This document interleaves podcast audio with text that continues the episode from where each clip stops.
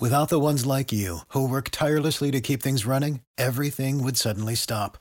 Hospitals, factories, schools, and power plants, they all depend on you. No matter the weather, emergency, or time of day, you're the ones who get it done. At Grainger, we're here for you with professional grade industrial supplies. Count on real time product availability and fast delivery. Call clickgrainger.com or just stop by. Grainger for the ones who get it done.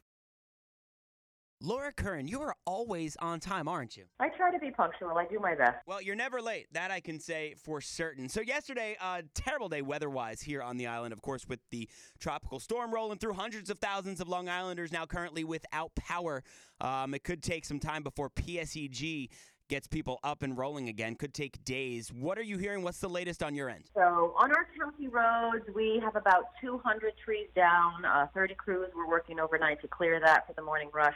Countywide, so all of our roads, towns, villages, cities, and county, we're estimating about 500 trees down in the roads. Um, one problem with the power outage is a lot of our traffic signals were out. So we had cops out there making sure people were getting safely through, and we also had some generators powering the bigger ones. It sucks too because there's nothing you can do. You're literally just waiting for it to come back and, and be fixed. What's your best advice for Long Island today in trying to beat this heat with, you know, no air conditioning and kids at home? They're gonna be bored, they're gonna be hot. I mean, just throw another curveball at us 2020, a pandemic. I you really just can't make this stuff up at this point. Yeah, another layer, right? And then you want to go to the beach, but then you got to think about the sharks. Yeah.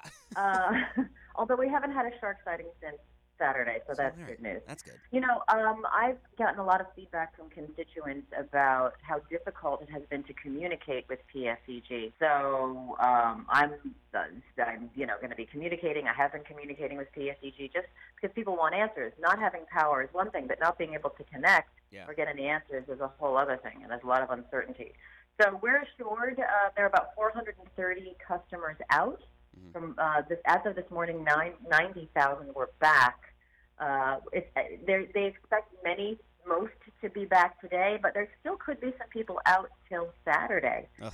So we're going to be working as hard as we can to get answers, to find out what's happening, and to get a timeline for people. You probably have a better chance of calling like the governor's office and getting him on the phone before you were ever able to get anybody on the phone from PSEG today. you know, and I don't know. Prob- I'm thinking like a lot of places on Long Island were like my block, where the neighbors were out. Yeah. My neighbors had their fire pit.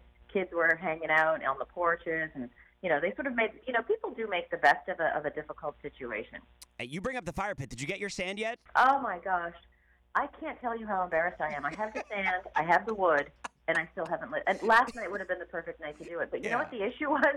I left it outside, so the sand was all wet. Uh, yeah, that'll do that. On the phone with Nassau County Executive Laura Curran. Let's talk schools. Uh, the state expected to make an announcement this week as far as schools in the fall is concerned. What that looks like, I don't know. Will they open?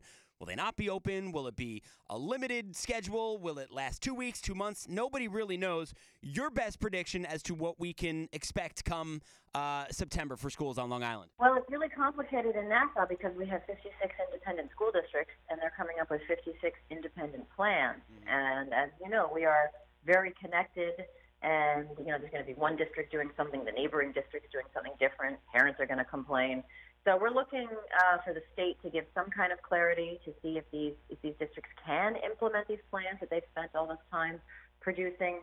And uh, I'm very eager to see what the state is going to say because we don't even know for sure if schools are going to be able to open at all. Yeah. You know, a lot of districts are coming up with the hybrid plan, but we don't know if that's even going to be allowed. We just Right. there's just so much uncertainty and so many moving parts and a lot of confusion right now when it comes to school. You know, and as a parent with kids in school, I can relate because I'm in the same boat. Yeah. And I mean, every day is something different, right? I mean, whether it's a power outage or sharks, I mean, literally anything could happen today or tomorrow that could just throw the whole decision into disarray. Exactly. And I would just say, let's, you know what, it will work out. Life will get nor- some kind of normal again.